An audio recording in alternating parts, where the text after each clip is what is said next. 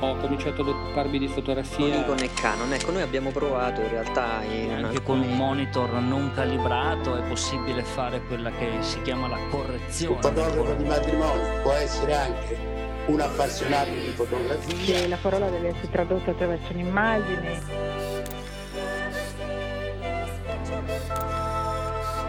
The universe's biggest camera store. Ci avranno sicuramente del- delle focali molto lunghe, dei tele. nel senso che ci sono alcuni momenti in cui cogli certi particolari e altri in cui non li cogli. Discorsi fotografici.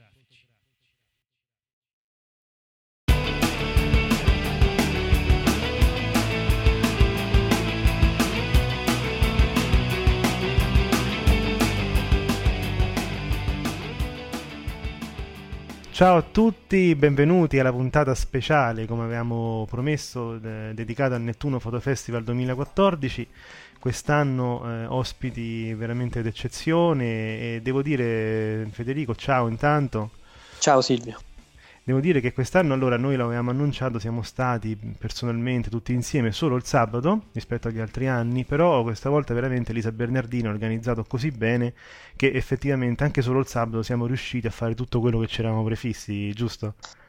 Sì, è stata una giornata molto bella, molto intensa, abbiamo avuto modo di incontrare tanta, tanta gente, cioè tanti fotografi principalmente, che mm, ci hanno un po' raccontato le loro storie, chi eh, attraverso la fotografia presente nella collettiva Fotogeme, chi eh, attraverso il portfolio. E poi giustamente i due grandi fotografi ospiti di questa edizione, uno molto famoso, l'altro speriamo che lo diventi, ehm, che ci hanno regalato delle bellissime parole entrambi. Sì, ricordiamo che i due nomi sono Fausto Podavini, vincitore del WordPress Award eh, categoria reportage dello scorso anno, e Oliviero Toscani, insomma, chiaramente davvero conoscono tutti, anche chi di fotografia, insomma, non è appassionato, eh, diciamo, parlando un po' in giro con amici, conoscenti, effettivamente dicevi Oliviero Toscani, tutti dicevano ah, ah.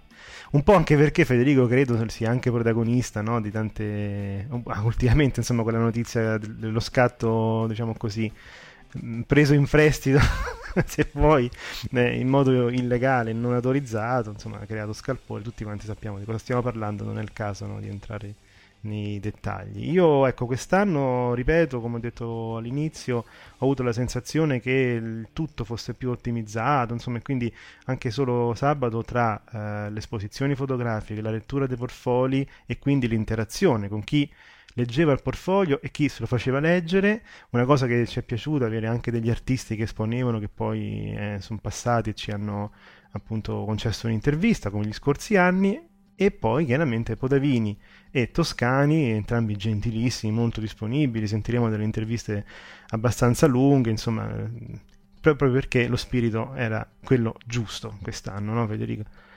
Sì, io volevo solo aggiungere una cosa e prima di iniziare eh, con la prima puntata, anche quest'anno l'abbiamo divisa in due. E volevo ringraziare eh, un altro donatore, Alessandro, che durante il periodo estivo ad agosto ci ha fatto una, una donazione molto importante per noi e Grazie, lo volevo ringraziare eh, attraverso il podcast. Noi in attesa di eh, ricominciare con le grandissime novità, eh, a breve ci sarà il Fotochina, per cui già stanno uscendo tante novità, per cui eh, teniamoci pronti per eh, un fotobar intenso, credo per la fine di settembre, Eh inizi sì. di ottobre. Gustiamoci adesso le due puntate del Nettuno Photo Festival. Buonasera a tutti, siamo qui con Gaia che ha presentato il suo portfolio. Chi te l'ha esaminato? Musolino. Musolino, Ok. Senti, ce lo vuoi descrivere un attimo? Allora, io ho portato un portfolio intitolato Horror Movie, praticamente era una rappresentazione di, dei film horror eh, anni 70-80 come Shining, Psycho, questi, questi titoli più grandi diciamo. È riambientata ai giorni nostri e quindi io ho ambientato tutto in un, in un edificio abbandonato con modelle, modelli e, e solo luci flash e tutto ciò insomma è piaciuto diciamo al relatore ed è passato il turno. Ok, senti, una cosa che ti è stata detta e non ti aspettavi o se ti hanno detto qualcosa che già ti aspettavi?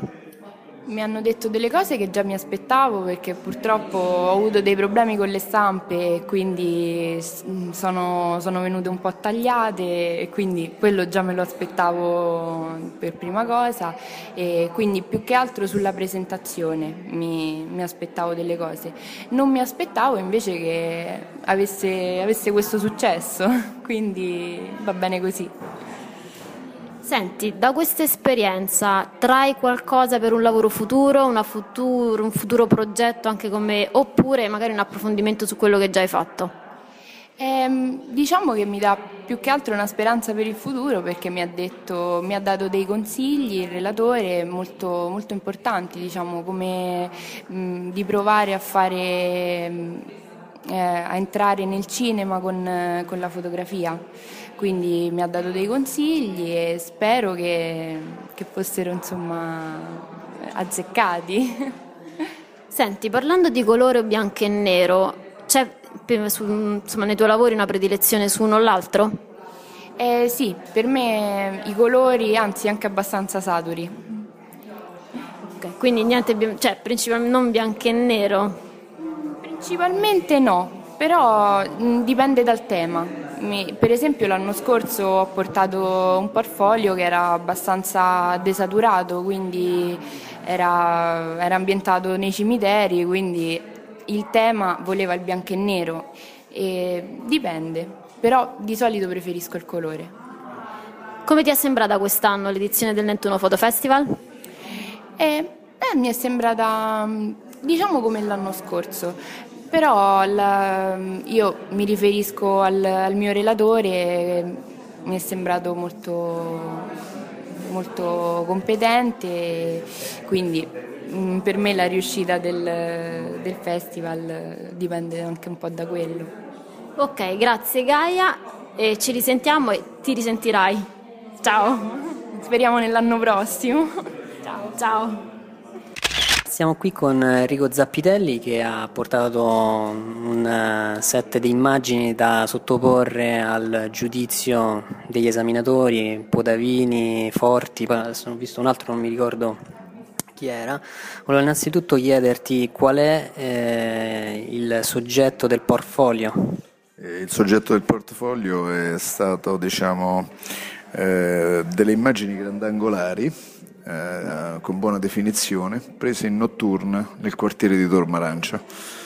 Quindi diciamo sono quasi tutte invernali e ovviamente nel discorso che ho affrontato con Giulio Forti ehm, lui ha evidenziato delle differenze e forse anche qualche stridio all'interno della, della collezione che ci ha fatto diciamo così ehm, eh, mettere da parte alcune delle immagini che avevo presentato e mi hanno così eh, mi ha eh, valorizzato eh, sei immagini e quattro le abbiamo non dico cestinate ma le abbiamo messe da parte perché forse non fanno parte di quel discorso.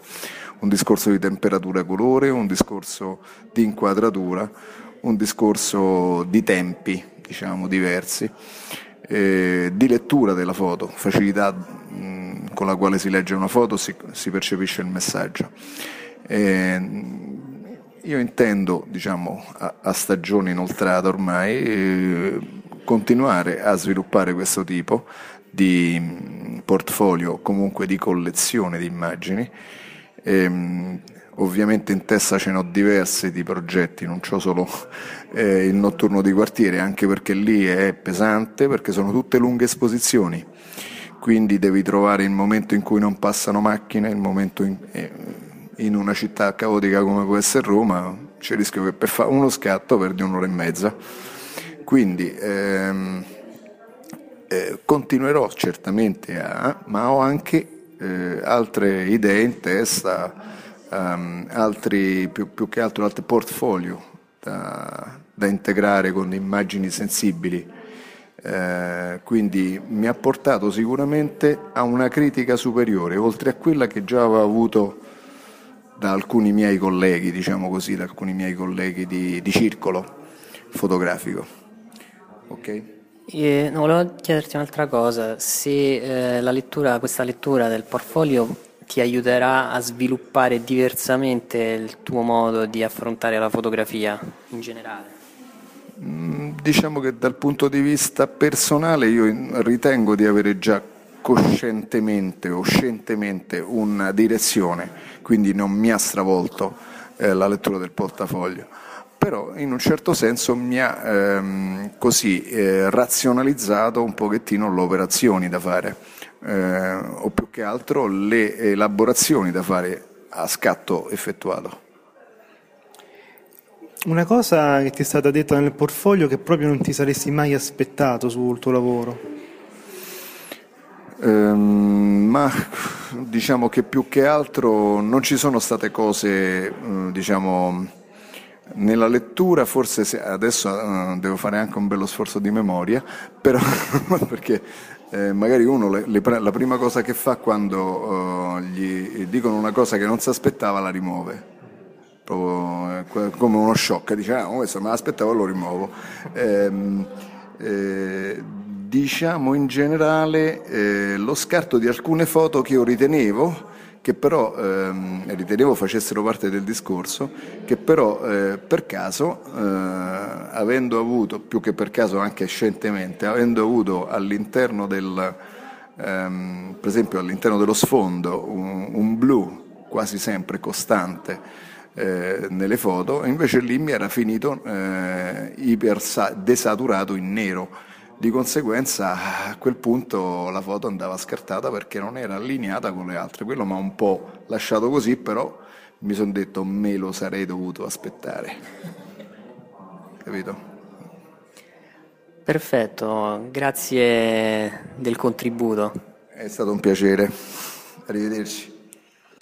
Tra eh, le persone intervenute nella lettura di portfolio, adesso abbiamo una cosa abbastanza insolita perché si è presentato un trio di ragazzi giovanissimi al posto del singolo, quindi una novità diciamo, per la lettura portfolio del Nettuno Photo Festival. Sono tre ragazzi di cui adesso sentiremo i nomi. Ciuffreda, Moncada, Vignola. Allora, voi tre avete portato un unico portfolio, è un lavoro eh, diciamo, di collaborazione su un tema. Allora, la prima domanda che facciamo è chiaramente spiegarci che cosa avete portato. Quindi, a chi, a chi posso chiederlo intanto? Allora, noi abbiamo seguito per alcuni mesi una casa delle donne, cioè un luogo in cui donne che hanno storie alle spalle abbastanza complicate di violenza, di disagio socio-economico, eh, vengono ospitate per un periodo di tempo che può essere nel migliore dei casi molto breve, ma in alcuni casi anche molto lungo, e mm, cercano di ritrovare in questo luogo quella diciamo, eh, tranquillità eh, e familiarità che hanno perso fuori, eh, per poi cercare di ricostruirsi e uscire da questo luogo e riprendere una vita, diciamo, normale. Come si sceglie in tre quali foto portare? E, beh, ovviamente ci sono state discussioni abbastanza accese tra di noi perché comunque siamo tre persone diverse e le foto naturalmente non sono tutte uguali, per cui per cercare di presentare un progetto coerente fatto da tre persone c'è bisogno di umiltà, confronto e voglia di, di trovare una chiave di lettura che comunque possa essere accettata da tutti e tre e penso che nel nostro caso siamo riusciti a a farlo, perché comunque quello che abbiamo visto più o meno è stato quello stesso disagio, quello stesso silenzio e anche quella stessa bellezza che c'è in un luogo così, cioè donne veramente con, un, con una bellezza interiore molto forte che ci ha colpito tanto e penso che tutti e tre siamo riusciti a vederla. Puoi riassumere per eh, tutti e tre come è stata l'esperienza di lettura del portfolio da parte vostra? Come l'avete eh, sentita? Un'esperienza molto importante per noi perché ci ha, mm, ci ha, portato a vedere il lavoro attraverso un occhio esterno, il che per noi eh, quando lavori su un progetto per tanti mesi risulta difficile distaccarsi, quindi eh, mh, mm, farlo leggere ad una persona esperta mh, mm, significa, ha significato molto per noi e soprattutto ci porta poi a, a di nuovo confrontarci tra di noi per trovare altri linguaggi, altri, altre cose da aggiungere o da togliere, quindi eh, è sempre un'esperienza molto importante. Allora, vi faccio una domanda un po' cattiva. Eh? Durante la lettura del portfolio le vostre foto erano foto che provenivano da tutti e tre e magari però singolarmente sono state analizzate e il lettore avrà detto questa mi piace, questa no. Allora, quando veniva scelta la vostra foto singola, personale, avete avuto un atto, diciamo così, di orgoglio personale oppure è stata una vittoria del, del trio? Come l'avete interpretata singolarmente?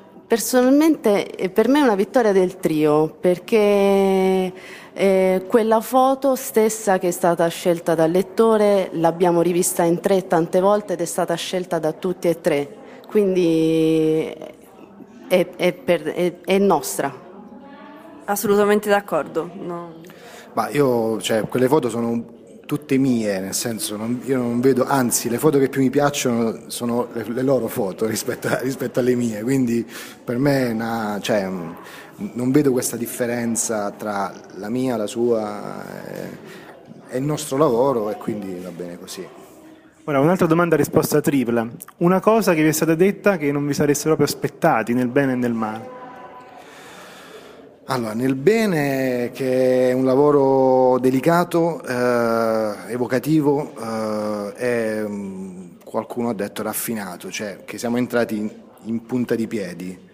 Eh, qualcuno ha, ha, criticato un po' la mancanza di l'eccessiva voglia di, di, di evocare e, e, poco quella invece di raccontare. Su questo sono d'accordo. E nel bene sono d'accordo con Marco, per cui quando abbiamo fatto vedere il progetto tempo fa un lettore insomma, esperto, appunto lo ha valutato come un lavoro raffinato e delicato, dato che noi abbiamo sentito e percepito queste due sensazioni all'interno dello spazio che abbiamo raccontato, è stato un grande orgoglio per noi, quindi molto contenti. E nel male, ma il fatto che forse alcune foto la chiusura non siano state colte come noi invece le abbiamo raccontate e viste, quindi un po' questo ci è dispiaciuto, però è giusto così. Nel bene e nel male è interpretabile nel senso che è la, la, dire, la lettura del, da parte del lettore nello stesso, cioè, dello, nello stesso, linguaggio nostro, cioè ha capito che cosa volevamo dire. La, questa è stata nel bene nel senso che ci sono, in questo caso il lettore ha capito esattamente quello che eh, volevamo dire totalmente. Nel male in altri casi ci sono stati lettori che invece non, non hanno capito, quindi la comunicabilità. Avete altri progetti da portare avanti in tre da oggi? Ci stiamo pensando, per ora ci con- continuiamo con, con, questo progetto di Luce Siesta, magari continuandolo, chissà, vedremo. La cosa più difficile nel lavorare in tre, e chiudiamo con questa domanda, la faccio però a tutti e tre. Ma eh, sono più le cose belle che quelle complicate o difficili. Eh, sicuramente la cosa più difficile è trovare una chiave di lettura comune cioè essere d'accordo su quello che si vuole dire. Trovato quello poi tutto è più, più semplice, ma quella è la cosa più complicata. Eh, sì, la cosa più difficile forse è a partire dalla difficoltà di arrivare a un punto di vista comune, ogni tanto cercare di fare un passo indietro andando verso gli altri. Questo non siamo abituati a farlo, per cui a volte è complicato, però ci siamo riusciti benissimo.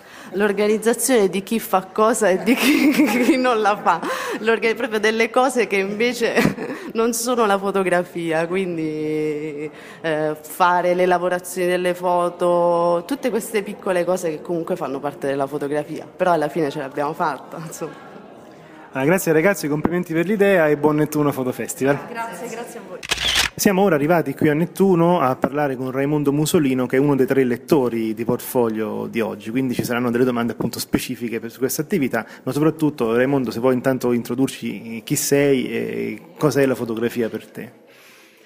Bah, io sono un uh, presidente di un circolo fotografico che, mh, del profondo sud uh, di Taranto e che da circa 22 anni cerca di far capire che la fotografia non è un gioco ma è una cosa seria e quindi cerco di eh, instillare nei miei soci e nelle persone che si avvicinano ai corsi di fotografia proprio questa sensazione che la fotografia deve essere eh, rappresentazione, deve essere espressione e deve essere esistenzialità. Quindi questa è mio, eh, la mia mission.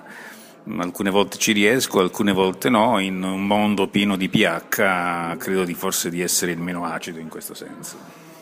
Appunto per questo, la qualità dei lavori presentati, visto che adesso siamo arrivati diciamo, al pomeriggio, no? quindi bene o male hai avuto un po' la possibilità di vedere tanti lavori, come ti è sembrata la qualità dei lavori presentati qui al Nettuno Foto Festival globalmente?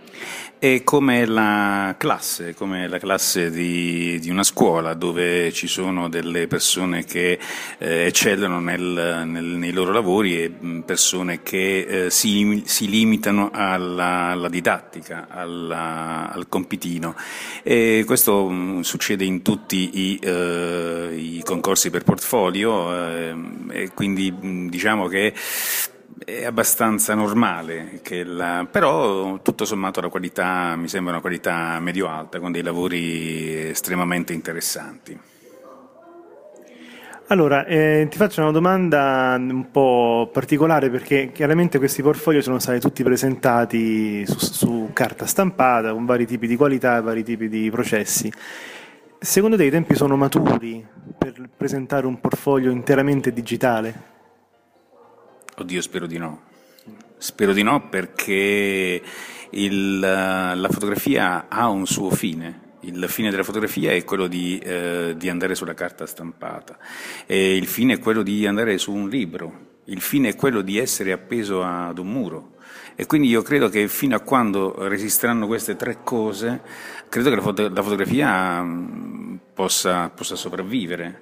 Eh, quando queste cose spariranno, eh, probabilmente avremo un'altra cosa, avremo, come dice un, un, nostro, un, nostro, amico, avremo il cosiddetto imaging, che è una cosa un po' diversa dalla, dalla fotografia. È vero che in generale chi viene a farsi leggere il portfolio è abbastanza impermeabile alle critiche No, questo, questo, questo no. Eh, ci sono, ci sono delle, delle, individualità. Eh, parafrasando una frase in napoletano, eh, molti dicono che le fotografie sono piezze e core, quindi eh, non, non, è possibile assolutamente criticarle. Però c'è invece c'è molta gente che invece accetta le critiche, vuole le critiche perché vuole migliorarsi. Ecco, io farei leva proprio su quelle persone eh, per continuare a parlare di fotografia. Da un punto di vista di cultura fotografica in Italia, visto che si parla appunto di associazioni, si parla di um, un approccio uh, dicotomico spesso tra chi inizia e continua e cresce da solo, chi invece magari fa dei corsi, chi invece magari si associa, qual è la strada migliore secondo te per crescere in fotografia? Senti, come presidente di un circolo fotografico credo che debba fare pubblicità all'associazionismo, no? ma non la faccio così giusto perché devo farla, faccio lo, uh, la pubblicità alle associazioni perché eh, credo che eh, le associazioni siano il momento più alto di condivisione, per cui se uno crede di poter continuare a fare fotografia nel, eh, nella sua stanza, ehm, stagna, stagna, quindi non, non, avendo la possibilità di eh, parlare con, con, gli altri, credo che si illuda. Eh, se invece comincia a confrontarsi, eh, credo che sia un momento um, di alta crescita. La, la condivisione e la discussione fotografica rappresentano forse il miglior modo per crescere indipendentemente dai corsi, indipendentemente da, eh, dai laboratori, indipendente proprio parlare di fotografia, naturalmente eh, essere eh, coscienti ed essere, come si dice, pregnanti, essere eh, pronti a ricevere la, la, giusta, la giusta critica. Quindi mh, delle linee guida, secondo te, per chi non ha mai presentato un portfolio e si accinge a farlo per la prima volta, come si inizia? Assolutamente da una idea. Devi avere un'idea devi avere un progetto e devi fare in modo che questa tua idea e questo tuo progetto uh, siano mh, mm, possibili uh, trasferirli in fotografia perché non è che io posso dire vabbè io volevo fotografare il marziano, non lo puoi fare. Mm, quindi fare in modo che eh, l'idea sia mm, fotografabile e avere un progetto. Eh, questo progetto poi lo puoi sviluppare in 5, 6, 10, 15, 20 fotografie, 30 fotografie, lo puoi fare 10, 15 o 50, 70, non ha importanza perché l'importante è che ci sia l'idea. Poi una volta che ti sei seduto davanti ad un lettore saprai il lettore magari consigliarti, ma è fondamentale avere un'idea. E oggi purtroppo in fotografia di idee non ne vedo molte. Allora, parliamo un attimo della tua personale esperienza qui al Nettuno Photo Festival, intanto sull'organizzazione, sulla qualità anche dei lavori esposti tra eh, Collettiva Fotogem e gli altri autori, insomma come ti trovi qui a Nettuno, venendo da Taranto che è anche un'altra bellissima città di mare? Eh, sì, innanzitutto trovo la, mm, lo stesso scirocco, e quindi già questo mi fa sentire a casa, non mi fa sentire fuori casa. Però indipendentemente da questo devo dire che eh, è una bella organizzazione, eh, non a caso noi abbiamo condiviso questo gemellaggio con, eh, con Nettuno. Eh, noi organizziamo un evento che si chiama Fotoarte, lo organizziamo da 11 anni e mh, mm, siamo aperti a questo genere di, eh, di interscambio. La, il nostro evento eh, utilizza molto la, la, rete, utilizza molto la condivisione, infatti siamo, eh, io ho coinvolto altri sette circoli e, ed ogni circolo organizza un, degli eventi per conto proprio nel proprio territorio. E quindi da Taranto fin giù alla nel Salento, quindi nella, in Pina Terronia, eh, noi abbiamo tanti circoli che organizzano eventi eh, fotografici e quindi cerchiamo quel turismo, cerchiamo di, eh, di, evidenziare quel turismo fotografico che fa sì di spostarsi, come avviene qui a Nettuno, dove ho trovato una, una, buona organizzazione, dove ho trovato tanti amici e dove ho trovato anche voi che eh, per me eravate soltanto delle, delle voci e basta. E adesso posso finalmente associare associare alle voci i volti delle, delle persone. Noi ti ringraziamo tantissimo anche per l'amicizia insomma, che ci hai dimostrato e ti auguriamo buon Nettuno Photo Festival. Grazie e a voi un buon proseguimento della vostra attività che ritengo sia abbastanza importante proprio per portare quel messaggio di vera fotografia che il nostro buon Gardin cerca da, da tanto tempo di portare avanti. Buon lavoro. Siamo qui con eh, Lello Danna che ha partecipato quest'anno alla Photogem Exhibition e ci facciamo raccontare da lui il suo scatto di cosa ritrae. Allora, il mio scatto è un racconto, un racconto di, um, di pescatori mentre um, sono all'opera. È un racconto che vive di una, un racconto di dieci minuti, uh, tanto dura questa esposizione, in cui um, i pescatori si raccontano attraverso il movimento delle loro luci uh, quelle che hanno sulle canne da pesca, quelle che hanno indosso, quelle che sono nell'acqua che magari si muovono, accompagnate poi da, accompagnate da quelle che sono le luci uh, delle stelle, del movimento uh, delle stelle, della, della, Terra e quindi si intrecciano un po' questi movimenti naturali creati dalla, dalla Terra e quelli creati dal, dall'uomo con, questa, con questi, queste scie luminose. È la prima volta che partecipi a una selezione fotografica? Fotogem sì, la prima volta, ho fatto delle cose uh, giù a Salerno dove, dove sono e, mi ha fatto molto piacere conoscere questa, questa esposizione che prima non conoscevo e, e di aver partecipato. Una predilezione fra un colore un bianco e nero, perché qui le foto esposte ed erano ovviamente state indicate così, sono tutte in bianco e nero, quindi anche la tua. Sì. Normalmente? Eh, normalmente eh, la visione a colori, quindi normalmente si lavora pensando al colore. Mm, alle volte ci sono delle scene che riusciamo a intravedere come potranno essere in bianco e nero per, per esaltare poi delle forme, delle variazioni di luminosità piuttosto che, di, che cromatiche.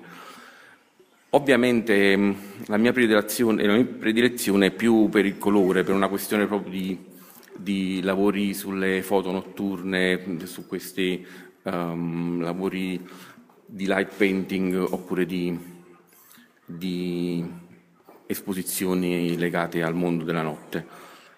Però proprio perché di notte c'è questa scarsità di luce, quindi ci sono molti contrasti e sono anche molto belle le versioni in bianco e nero di queste fotografie. Oggi col digitale lavorare col bianco e nero è un po' diverso perché ovviamente non lavorando più a monte con la pellicola e quindi conoscendo più i mezzi dobbiamo un po' interpretarli attraverso il computer, però ci si rifà un pochino a quella che è l'esperienza del, della carta e delle pellicole di una volta. Insomma.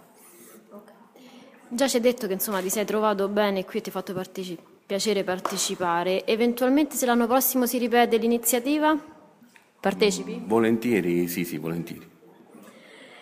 Per caso ti è mai venuto in mente o l'hai mai fatto e presentato un portfolio? Um, no.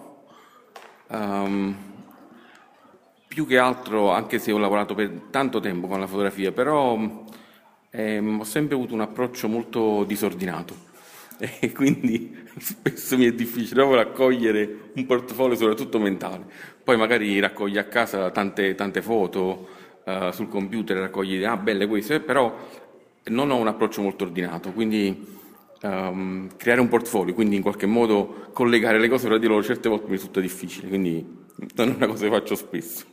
No, non sei l'unico, eh? anche chi ti sta intervistando fa così. Senta, ti, senti, ti ringraziamo e ti auguriamo buon Nettuno Fono Festival, buona serata. Grazie a voi tutti, buona giornata, buon lavoro. Grazie. E adesso tocca a Mauro Maglione che, ha, che, è qui al Nettuno Foto Festival con una foto presente per la Foto, Foto Gem Exhibition ed è un'immagine molto bella e direi che la storia dello scatto gliela facciamo raccontare a lui è presto detto, è un posto molto suggestivo che amo molto e ci sono delle le condizioni di quella foto, eh, il posto era pieno di, di, foschia che è tipico di quella zona alla mattina presto e quindi è bastato alzarsi all'alba, un pochino prima dell'alba, farsi una bella passeggiata su un sentiero di, di di un'oretta, tutto in salita e poi eh, è stato facile realizzare lo scatto, insomma, tutto qua. Ah Mauro, oltre mm, a questa immagine che è un paesaggio, prediligi altri generi di fotografia? Sì, io amo, oltre al paesaggio amo molto fare il genere macro, eh, è un altro, un altro genere che richiede un po' di sacrificio nell'alzarsi presto la mattina, oppure magari si possono realizzare anche, anche, di pomeriggio tardi, però dà delle belle soddisfazioni perché permette di stare insomma, a contatto con la natura. Allora, come hai conosciuto il Nettuno Foto Festival e cosa ne pensi di questa edizione? Eh, l'ho conosciuto un po' per caso, girando un po' mh, mm, su internet e poi perché conosco eh, la Fotogem eh, Fabio Franco di persona quindi ho visto, ho visto, un po' il suo marchio che è un po' una garanzia di, di, di, qualità anche organizzativa e quindi ho aderito. Quindi questa per me è la prima esperienza, quindi posso dire poco, sto visitando adesso, ho visto che eh, l'ambito è, il, mm, è, molto bello eh, e anche l'organizzazione mi sembra molto carina. Quindi eh, questa è la prima volta che esponi uno scatto, se sì, se no, comunque che cosa puoi consigliare a chi ancora non ha fatto il salto no? di passare dalle foto tenute per sé alle foto esposte? No, io diciamo, faccio parte di, di alcune organizzazioni, di, alcune organizzazioni che raggruppano fotografi, per cui ho esposto diverse volte, mai una personale, però collettive molte, e anche vari concorsi. Eh, a chi non ha mai esposto mm, consiglierei di, di buttarsi nella mischia, anche per confrontarsi, che è sempre bello, anche per imparare. Ah, Mauro, noi ti ringraziamo e ti auguriamo un buon Nettuno Foto Festival. Grazie, grazie a voi. Tra gli iscritti alla lettura di portfolio qui al Nettuno Foto Festival abbiamo incontrato Gemma Rossi che viene da Taranto addirittura per farsi leggere il portfolio. Ciao Gemma. Ciao. Allora, noi facciamo alle persone che hanno fatto leggere il proprio portfolio in genere due o tre domande, poi vediamo un po' come si svolge.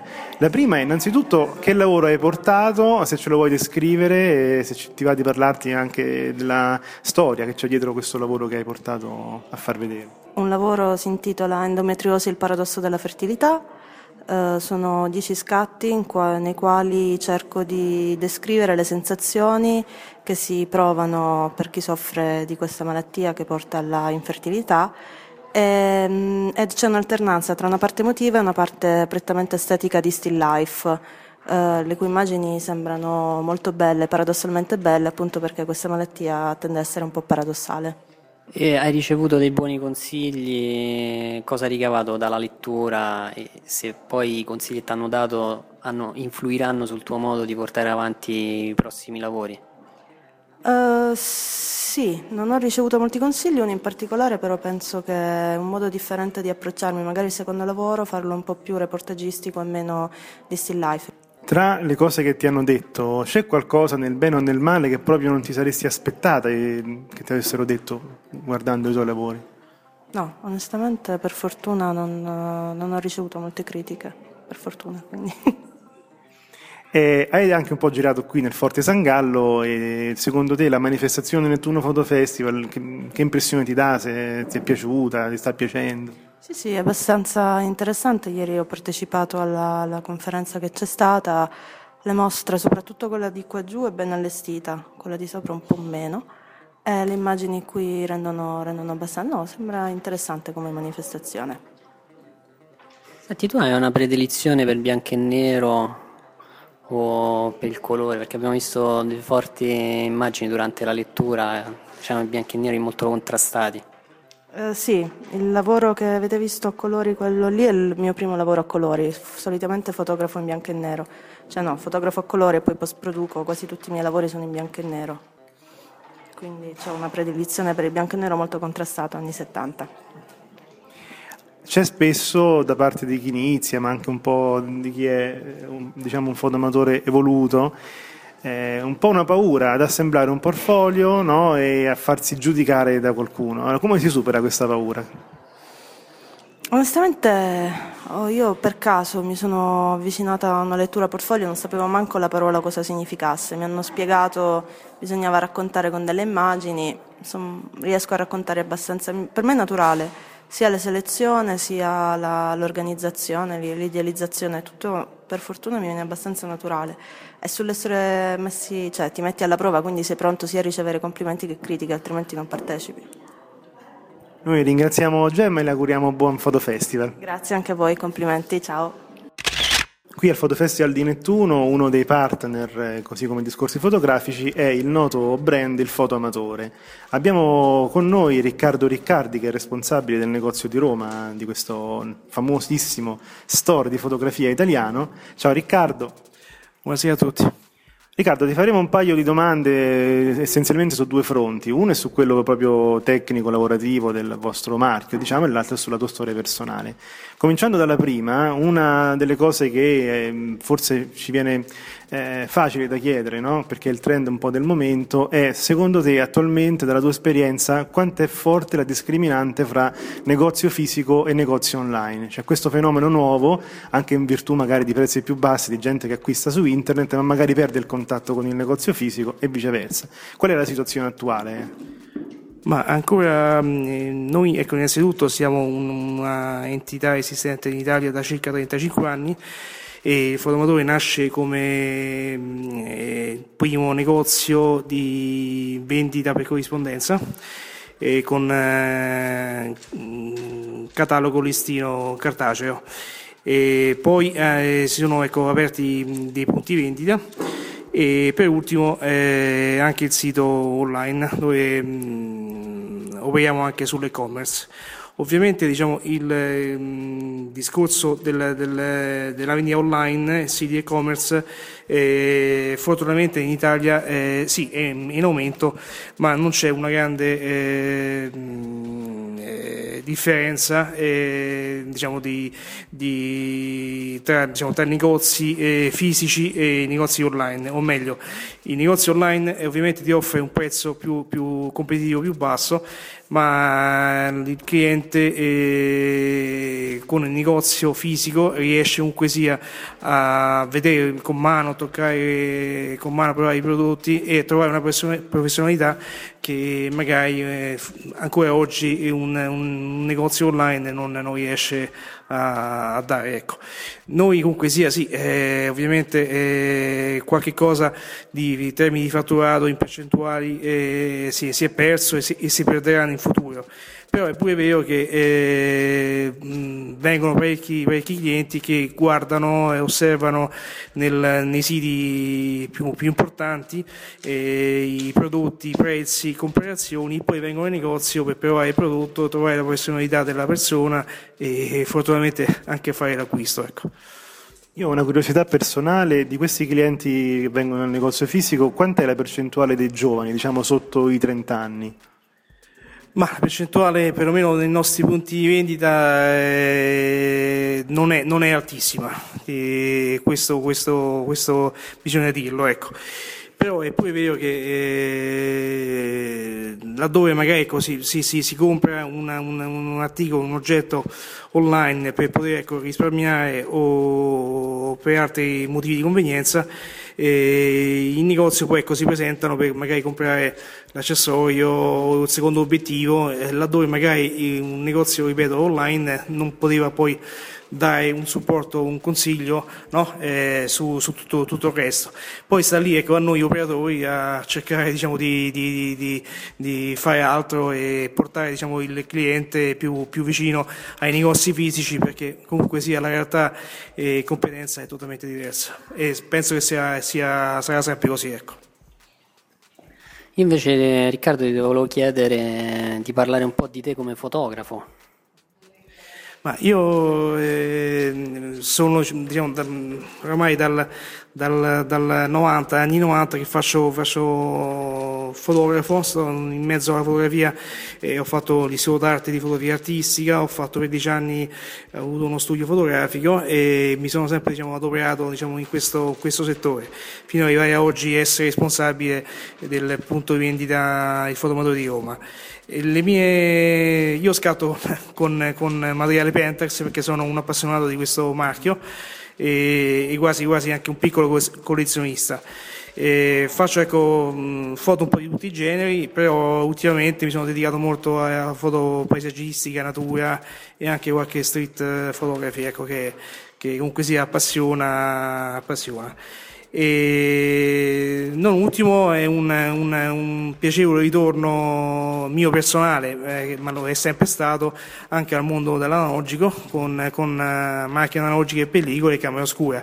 E questo è una, questa, questa, voglia, questo desiderio di no, vintage riporta anche, anche noi operatori a, a, a, essere propositivi anche verso il giovane, e il discorso ecco, di prima di riallacciare i, i giovani che si presentano al negozio che magari non hanno eh, mai eh, avuto il piacere di scattare quella pellicola o di sviluppare una pellicola in bianco e nero in camera oscura che si avvicinano oggi nel mondo dell'usato a comprarsi la prima reflex eh, analogica e poter scattare e chiedere informazioni. E questa è una cosa molto bella perché il progresso che va avanti eh, c'è anche qualcuno che invece vuole sapere no, il, il, il passato e e, dunque si riscopre anche questa, questa voglia, desiderio di stampare e di fotografare in bianco e nero. Ecco. Il Fotomotore è un brand molto conosciuto proprio perché è un brand storico, ma per chi ancora non vi conosce, eh, nel mare diciamo, dei negozi sia online che fisici di oggi di fotografia, che sono comunque tantissimi, no? perché è proliferata anche grazie alla fotografia digitale, eh, un qualcosa che vi faccia scegliere. Ma eh, noi in catalogo abbiamo più di 7.000 articoli e, di questo ne siamo, ne siamo, fieri e orgogliosi perché sono 7.000 articoli veramente disponibili. Cioè questo è, è anche diciamo, un punto di forza eh, rispetto al, al, un listino o un sito online dove la, si possono mettere anche migliaia di articoli e poi eh, non si hanno diciamo, la disponibilità immediata e i tempi sono, sono assai lunghi. E noi abbiamo questi, questi, questi, migliaia di articoli sempre disponibili o se non sono disponibili presso i punti vendita, eh, avendo diciamo, 8 negozi eh, più la sede centrale, abbiamo la disponibilità immediata in 24 ore. Abbiamo articoli un po' diversi che, diciamo, dal, che vanno dall'abbigliamento eh, fotografico, naturalistico agli, agli accessori più, più, strani e particolari che non, che non si trovano in, in, rete, oltre che poi dei brand più comuni di Canon, Nikon, eh, Pentax, Sony, Fuji. Con Sony siamo dei leadership diciamo, in Italia e facciamo un fatturato molto, molto importante e ci poniamo diciamo, come un centro specializzato rispetto a tanti altri negozi fisici che ci sono ecco, in Italia.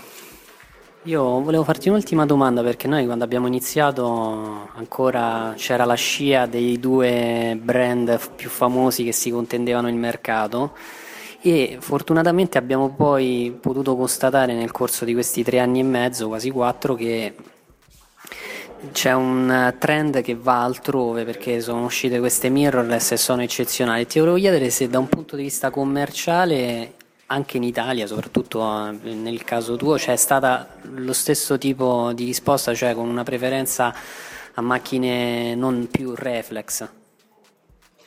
Allora sì, eh, il, il, fattore mirrorless sta eh, salendo anche, anche, in Italia, anche se è ancora una percentuale bassa rispetto alle reflex.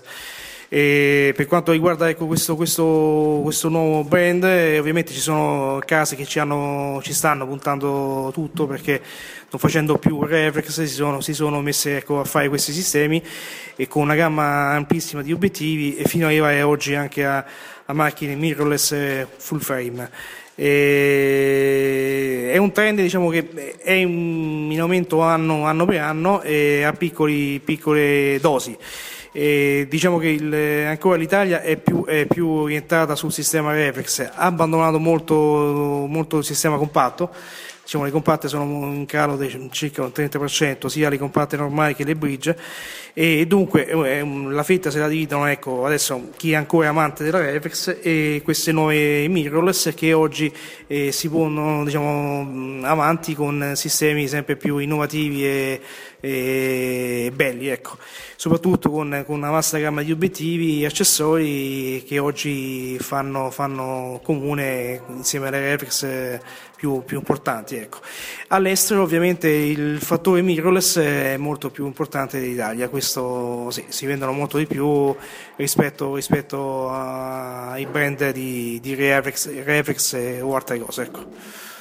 Guarda, io ho un'ultimissima domanda molto breve. Noi fotoamatori, permettici insomma il gioco di parole, spesso pensiamo che chi ha un negozio di fotografia si, si diverta parecchio, no? perché è sempre a giocare con le nuove uscite. È, è davvero così? Quanto ti diverti tu? Sì, sì, no, ci divertiamo anche perché i prodotti sono tanti e purtroppo anche noi a volte non, non riusciamo a, a, provare tutto quello che, che, ci viene, che ci passa per le mani. E, però fortunatamente noi come, come, come fotoamatore insieme ai brand più importanti diamo anche la possibilità al nostro cliente, cosa che è un altro punto a favore diciamo, rispetto alla vendita online, di provare i nostri prodotti in, nei, nei punti vendita, ma di dare anche in eh, comodato d'uso eh, delle macchine da poter provare eh, portandole direttamente a casa e il cliente può testarle in, in uno o due giorni. Mm, parliamo, ecco, non, non facciamo nomi, però ecco, sono, sono diciamo, eh, due o tre marche importanti dove diamo questa possibilità diciamo, di testarle eh, prima dell'acquisto. Ovviamente in negozio eh, noi sperimentiamo un po' tutte diciamo, le, le, le, novità e facciamo spesso, laddove esce una macchina importante di un brand importante di una novità facciamo subito degli eventi di, di presentazione verso il nostro, nostro, pubblico e questo è molto importante perché anche lì in quella giornata ma al di là delle offerte commerciali il cliente ha la possibilità diciamo, di provare la macchina e portarsi a casa dei file e vedersi con calma e giudicare diciamo, il, prima dell'acquisto.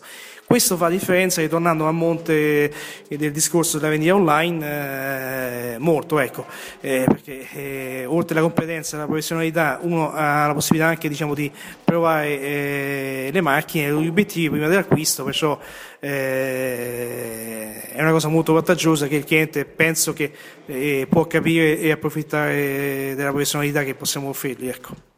Noi ti ringraziamo Riccardo e ti auguriamo un buon fotofestival. Vabbè, grazie, grazie a voi tutti e buona serata. Grazie. Abbiamo il piacere di intervistare un grandissimo artista qui con noi, Oliviero Toscani. Buongiorno. Buongiorno, buongiorno. Oliviero Toscani non ha certo bisogno di presentazioni, quindi noi passiamo subito alle domande. Vai Federico, inizia tu. Durante il suo periodo di crescita professionale si è ispirato a qualche grande fotografo in particolare? È riuscito ehm, magari a incontrare qualcuno di loro nella vita reale? E se sì, com'è stata l'esperienza di questo incontro? Ma io devo dire che non ho scelto di fare il fotografo e forse se tornassi indietro non lo sceglierei neanche. Eh, so, mi sono sempre chiesto, ma devo dire che questo non è importante mio padre faceva il fotografo, mia sorella maggiore è fotografo, l'altra sorella fotografo, quindi in famiglia ho fatto il fotografo. Um, ho fatto una scuola d'arte importante, 5 anni a Zurigo e, e sicuramente ho conosciuto i grandi fotografi da, da Cartier-Bresson a William Klein a Bischoff a, a tutti, insomma, Avedon, Penn, eh, però ci sono stati dei maestri, cioè August Sanders per esempio, che non ho conosciuto, ho conosciuto il figlio. È stato per me forse il più grosso, eh, non dico ispiratore, ma colui che eh, mi ha fatto capire dove bisogna andare a cercare per fotografare, cosa bisogna andare a cercare per fotografare. Ora, ecco, Oliviero Toscani, una domanda che è un grande classico, l'abbiamo letta tante volte questa domanda, le risposte sulle varie riviste. Tra l'82 e il 2000 lei ha curato le campagne pubblicitarie di Benetton attraverso immagini spesso provocatorie che hanno suscitato, sappiamo tutti, anche indignazione. Eh, perché l'opinione pubblica spesso ha una predisposizione al rifiuto della provocazione piuttosto che utilizzarla come punto di partenza per una riflessione più profonda sull'interpretazione del messaggio, secondo lei? Ma devo dire che non si può generalizzare l'opinione pubblica. C'è un'opinione pubblica che rifiuta e c'è un'opinione pubblica che accetta, quindi che, si, che ci siano delle critiche è un bene, se non ci sono delle critiche vuol dire che il, che il lavoro non è interessante. Quando si cerca di accontentare tutti, il lavoro è mediocre, la ricerca del consenso porta direttamente alla mediocrità, quindi tutti cercano di fare qualcosa che sia che sia accettata. A me non interessa se alla gente piace o non piace il mio lavoro. Io faccio quello che so fare, ma neanche quello che mi piace fare, cioè, faccio quello che so fare, che tante volte non mi piace neanche. Però mi piace farlo bene. E, ehm, e quindi ho una, un rapporto molto indipendente dalle critiche, dalle cose, non mi interessano veramente. Cioè mi interessano, sì, le leggo perché che, si impara sempre qualcosa, ma eh, non si può generalizzare. Il mondo è fatto da, da infinite opinioni e poi chiaramente ci sono le opinioni formalizzate, che sono quelle che si, che si adeguano a un'opinione, a una critica che non è una critica ma è un conformismo generale alla quale capisco benissimo come è fatto, quindi non mi interessa quel quel genere di opinione. No, devo dire che ben vengano le critiche, anzi senza critiche uno si sente solo.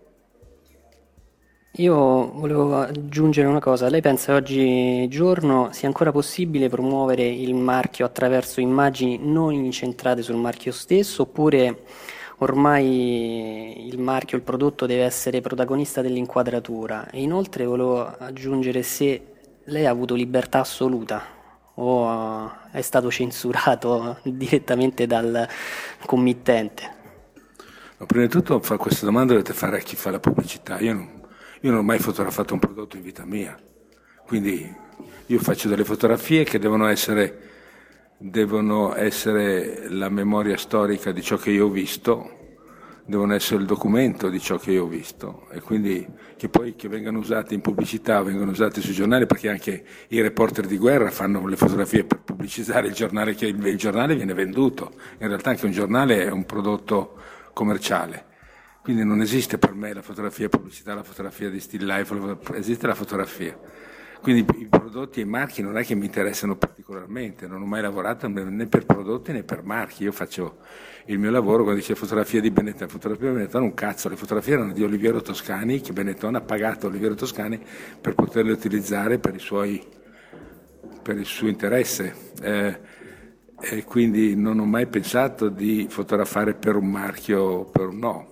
Ho fatto, ho fatto ciò che il, il, la condizione o il, l'opportunità nel, nel, all'interno di questa opportunità che, mi, che capivo c'era di poter avere delle fotografie pubblicate in tutto il mondo, in tutti i giornali del mondo, e dico questa è un'opportunità unica, cioè, il fotografo deve anche capire che il suo prodotto, a me le fotografie attaccate ai muri non interessano proprio, anzi devo dire che le fotografie d'arte sono come le scoregge, piacciono solamente a chi le fa e poi per il resto è molto difficile che piacciono a tutti, insomma, poi soprattutto con i titoli, con le cose, sono, io credo che non sia, sia poco rispetto alla fotografia attaccarla al muro, col chiodino. La fotografia non è da attaccare al muro con un pezzettino di quadretto triste in bianco e nero.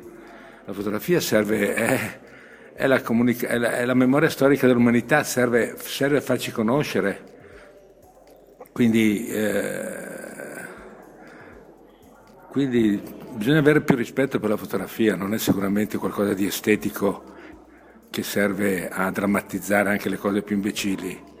No, eh, trovo che eh, l'utilizzo, cioè alla fine la fotografia è quella che si chiama fotografia d'arte quando non serve a niente, quando non serve a niente diventa fotografia d'arte. Ecco, questo è il mio atteggiamento. Io faccio fotografie che devono essere comunicazione di massa, se no non mi interessa. Allora, eh, allora le chiedo questo, qual è la, la, sua foto che non si aspettava avrebbe suscitato tanto scalpore? Ma non lo so io, dipende dal paese. Eh, ma, ma se si può semplificare così devo dire il bambino che nasce, insomma, col, col cordone umbilicale attaccato, credo che sia la fotografia che ognuno di noi ha vissuto, fra l'altro, eh, soggettivamente, quindi non so cosa ci sia stato così di grave a fotografare questo. Ma devo dire che queste cose sono tutte, sono tutte chiacchiere, sono tutte gossip fatte attorno al mondo della fotografia, questa mitizzazione. Io sono, uno, io sono un artigiano, basta. Sono, eh, mio padre faceva il fotografo, eh, però eh, in famiglia anche mia mamma doveva lavorare, cioè fare il fotografo non era niente, non era niente di spettacolare, non era niente di glamorous, non era niente di come poi forse è anche diventato, ma questo, questa dimensione del fare il fotografo a me non mi ha mai toccato. Entriamo adesso un po' in dettaglio di alcune tra le tante attività di cui il maestro è protagonista in questi tempi. No? Parliamo di Colors. Eh, nella bio del profilo di Twitter si legge un magazine, un laboratorio online, una serie di CD, documentari, libri ed esposizioni. Ci è stato detto di te dal resto del mondo. Ecco, cosa significa precisamente questo payoff finale? Come intendete raccontare una storia rendendola stimolante e curiosa a tutti? Ormai si crede al Twitter perché è la realtà, cioè, ciò, ciò, che è scritto in Twitter e Wikipedia ormai è diventato la regola. Eh, eh, io non so bene, io ho fatto Colors perché volevo fare un giornale, volevo vedere se era possibile fare un giornale senza i codici e le regole che i giornali hanno, cioè le news, cioè le notizie e le persone famose. Tutti i giornali, anche il, anche anche il quotidiano, cosa c'è? Ci sono le notizie e le persone che conosciamo, i politici, gli sportivi. Ecco, io ho detto, ma è possibile che i giornali possano vivere solamente facendo questo?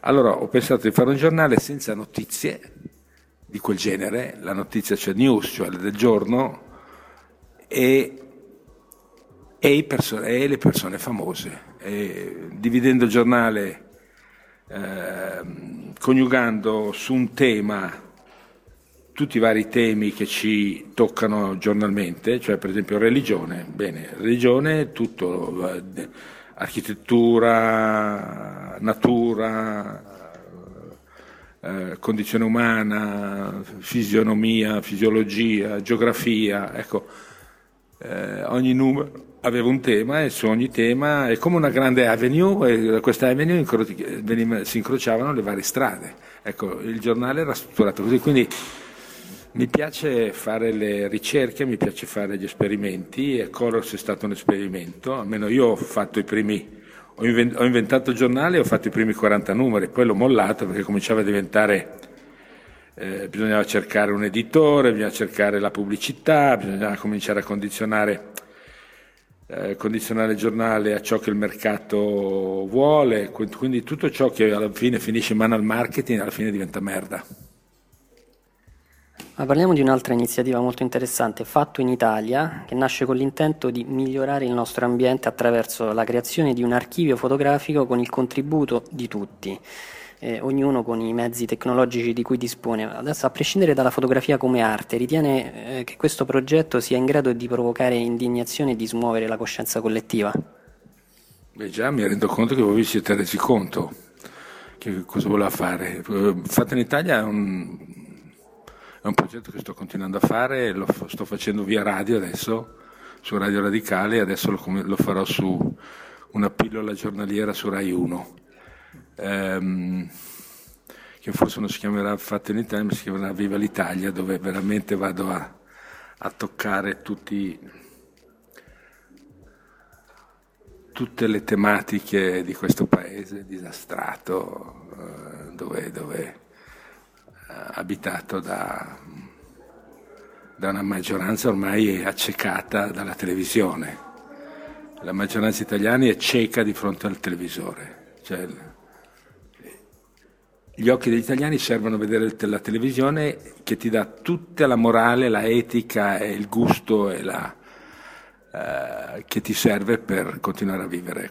Quindi siamo un paese totalmente teleidiotizzato che parla televisione, che ragiona televisione, che si veste televisione con la volgarità della televisione, eh, anche sappiamo benissimo che questa televisione ha anche condizionato la vita politica per vent'anni, volgarizzando e, e degradando moral, moralmente il paese.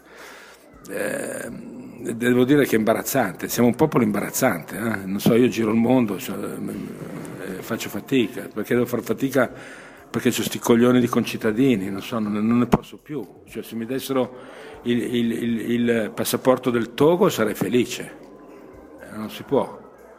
Eh, vivo in Italia perché mi piace il paese, ma questo paese è una povera puttana, che, e la puttana diventa perché ci sono i clienti che la sfruttano, non è che una donna è puttana da sola, anzi eh, la puttana può essere anche una donna di grande morale, solo che è abitata da, da, da sfruttatori e da magnaccia.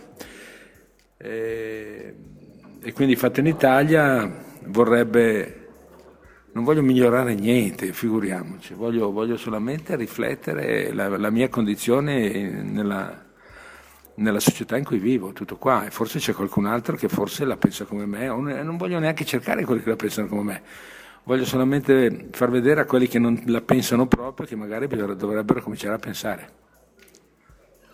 Ecco, lei ha inventato e diretto Fabrica, il Centro Internazionale per le Arti e la Ricerca della Comunicazione Moderna che si trova a Villa Pastega. Per la progettazione della sede lei ha scelto di incaricare l'architetto giapponese Tadao Ando. Eh, cosa l'ha portata in questa direzione? È stato forse questo concetto di architettura moderna delimitata descritto da Ando oppure è stato istintivamente coinvolto dalle famose architetture del maestro? Ma devo dire che il, questo lavoro fatto a, per fabbrica di Ando è il primo lavoro che Ando fece in Europa. Io conoscevo Ando dieci anni prima eh, avevo fatto fare un progetto per un asilo a San Francisco per un cliente che avevo, si chiamava Esprit e voleva fare un asilo e pensai a Tadavando, fece questo progetto.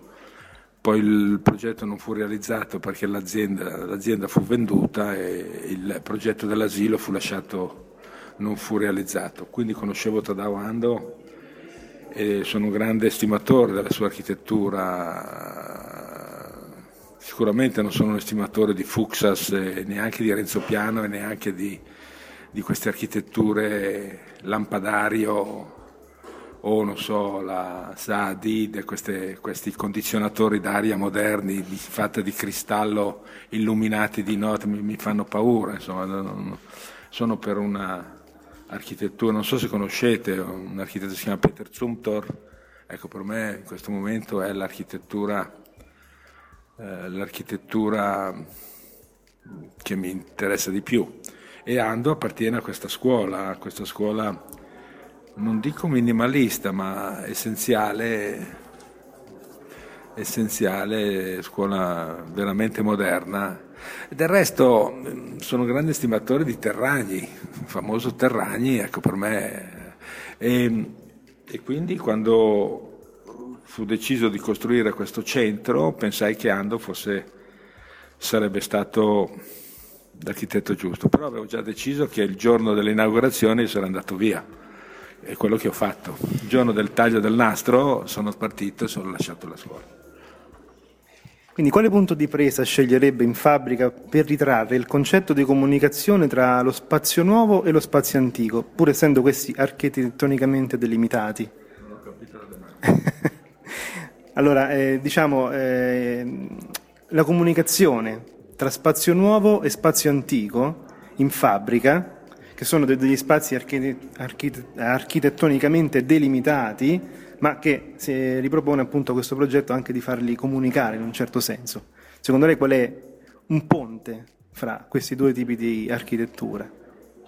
Ma io credo che sia, che sia normale questo, l'evoluzione, l'evoluzione delle forme e delle tecnologie eh, già adesso mi ha fatto vedere questa presa elettrica non va più bene perché era del modello precedente, è la stessa roba, delimita la possibilità di ricaricare un telefono perché appartiene alla vecchia architettura, quindi ci vuole una presa nuova anche se magari è la stessa forma.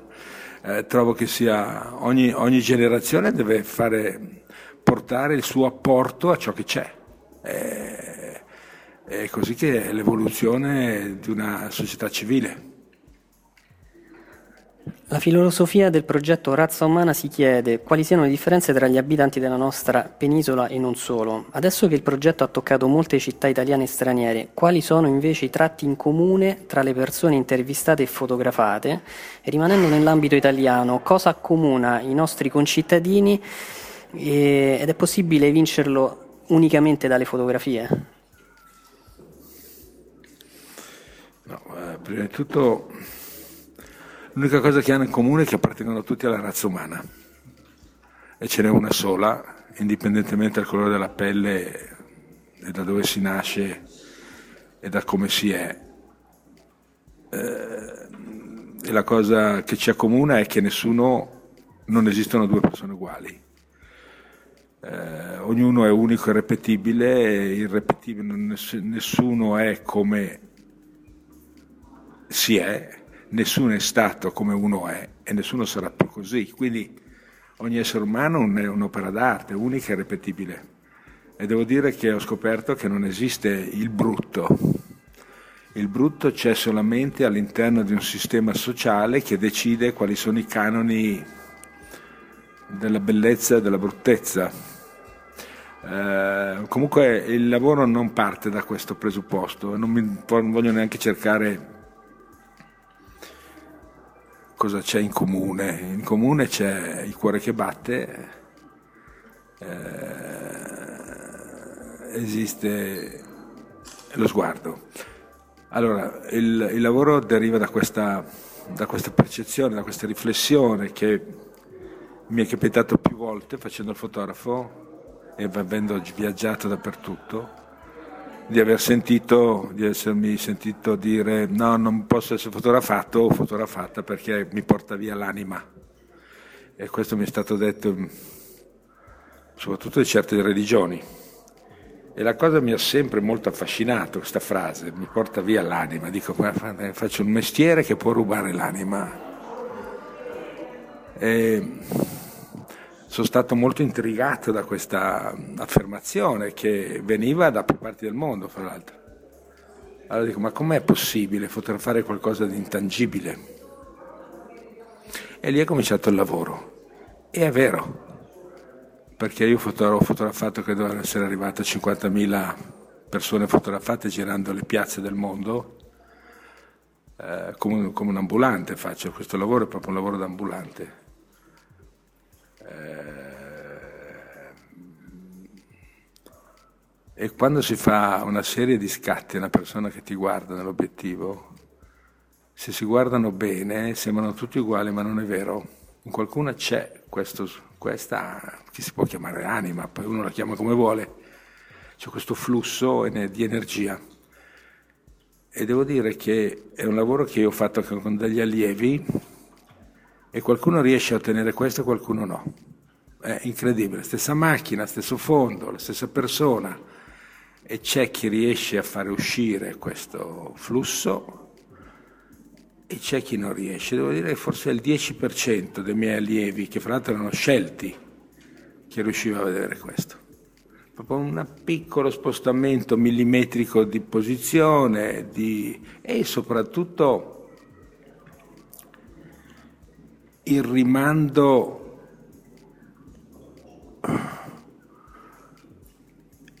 il rimando carismatico del fotografo con chi c'è davanti, cioè l'elettricità che c'è quando si avvicina qualcuno, no? Cioè se io faccio così già, eh, vero o no? Ecco, fotografando è la stessa roba c'è qualcuno che riesce ad ottenere questo flusso e qualcuno che non riesce proprio. E quelli lì che non riescono proprio sono i più testardi che vogliono fare i fotografi. È logico, come chi tartaglia vuole cantare e chi è un delinquente vuole fare il poliziotto o il politico. Senta, faccio una domanda. Lei prima ha detto che si è definito come artigiano della fotografia, quindi le volevo chiedere, rispetto al panorama mondiale, secondo lei manca una cultura fotografica in Italia dove sempre più spesso chi decide di iniziare a fotografare intraprende la scelta dell'autodidatta oppure vuole raggiungere la notorietà come fotografo? Beh, indubbiamente siamo il livello professionale italiano in fotografo deriva dal, dall'amatorialismo. Da... I fotografi italiani sono dei dilettanti che una mattina si svegliano e dicono faccio del mio, della mia passione la mia professione. Tutto qui va bene, però non esistono veramente scuole serie e se si guarda il panorama di chi dovrebbe pubblicare le fotografie in Italia, per esempio i grandi giornali non hanno un direttore della fotografia, cioè un editore della fotografia, incredibile, mentre in tutti i paesi civili esiste un direttore, un picture editor, un, quindi noi non abbiamo questa, questa cultura. E soprattutto la, il mio grande problema è che, essendo la fotografia la memoria storica dell'umanità, cioè eh, ciò che rimane in foto, in foto, sarà poi la testimonianza di ciò che è successo, no?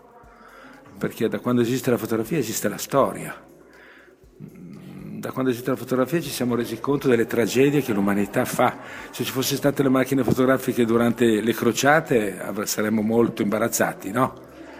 Eh, forse Gesù Cristo non sarebbe Gesù Cristo, fosse stata una macchina a fotografare i miracoli. Eh, avrei voluto vedere le foto che camminava sull'acqua. Eh, forse i Vangeli, se avessero avuto l'illustrazione fotografica, avrebbero dovuto essere scritti in modo differente. Allora mi domando se i fotografi mediamente sono abbastanza acculturati e me, fa, me faccio questa domanda proprio a me stesso anche. Sono abbastanza intelligente, bravo, preparato, acculturato per essere colui che riprende, registra e rimanda al futuro la storia attuale. Ecco. E credo che il fotografo si deve fare questa domanda. E io non credo che lo siamo, non penso che mediamente i fotografi abbiano una grande cultura. Devo dire che siamo una banda mediamente molto ignorante e molto presuntuosa. Cioè facciamo queste robe che alla fine mi domando, abbiamo bisogno di... Eh, siamo molto più propensi a avere la gratificazione, cioè a ricevere che il dare. L'ultima domanda che volevamo porre a Oliviero Toscani ha già avuto molte risposte durante il corso dell'intervista. È una domanda classica che noi facciamo sempre alla fine delle nostre interviste ai, ai grandi fotografi. Quale può essere un suggerimento o un pensiero che ispiri i nostri ascoltatori a crescere nel campo della fotografia, oltre a quelli che abbiamo già eh, illustrato insieme a lei? Ormai la fotografia è diventata l'arte più facile al mondo che riesce a far, pensare, far credere anche a chi veramente non è un artista che facendo le fotografie è diventato un artista, anzi si impressiona delle sue foto, perché guardando le sue foto, con le sue masturbazioni eh, fotografiche, dice guarda, non ho neanche visto così, ma sono riuscito a fotografare qualcosa, cioè la macchina fotografica è più brava di lui. E questa è la, condizio- è la condizione attuale, la macchina fotografica è mediamente più brava dei fotografi che la maneggiano e quindi eh, è molto gratificante, no? eh, però siccome ormai tutti sanno fotografare, tutti, eh, così come tutti sanno scrivere, non porto sempre l'esempio, ma non è per questo eh, ci, siano, ci sono più poeti o autori, no. Eh, se attacco la mia macchina fotografica alla coda del mio cane e faccio scattare ogni, ogni tanto una foto, farà delle foto fantastiche e forse la coda del mio cane tante volte essere, no, potrebbe essere più artistica che tanti fotografi. Ho cominciato ad occuparmi di fotografia. con e Canon, ecco, noi abbiamo provato in realtà. In Anche alcuni... con un monitor non calibrato è possibile fare quella che si chiama la correzione. Un fotografo di matrimonio può essere anche un appassionato di fotografia. Che la parola deve essere tradotta attraverso un'immagine. The universe's biggest camera store. Ci avranno sicuramente del, delle focali molto lunghe, dei tele. Nel senso che ci sono alcuni momenti in cui cogli certi particolari e altri in cui non li cogli. Discorsi fotografici.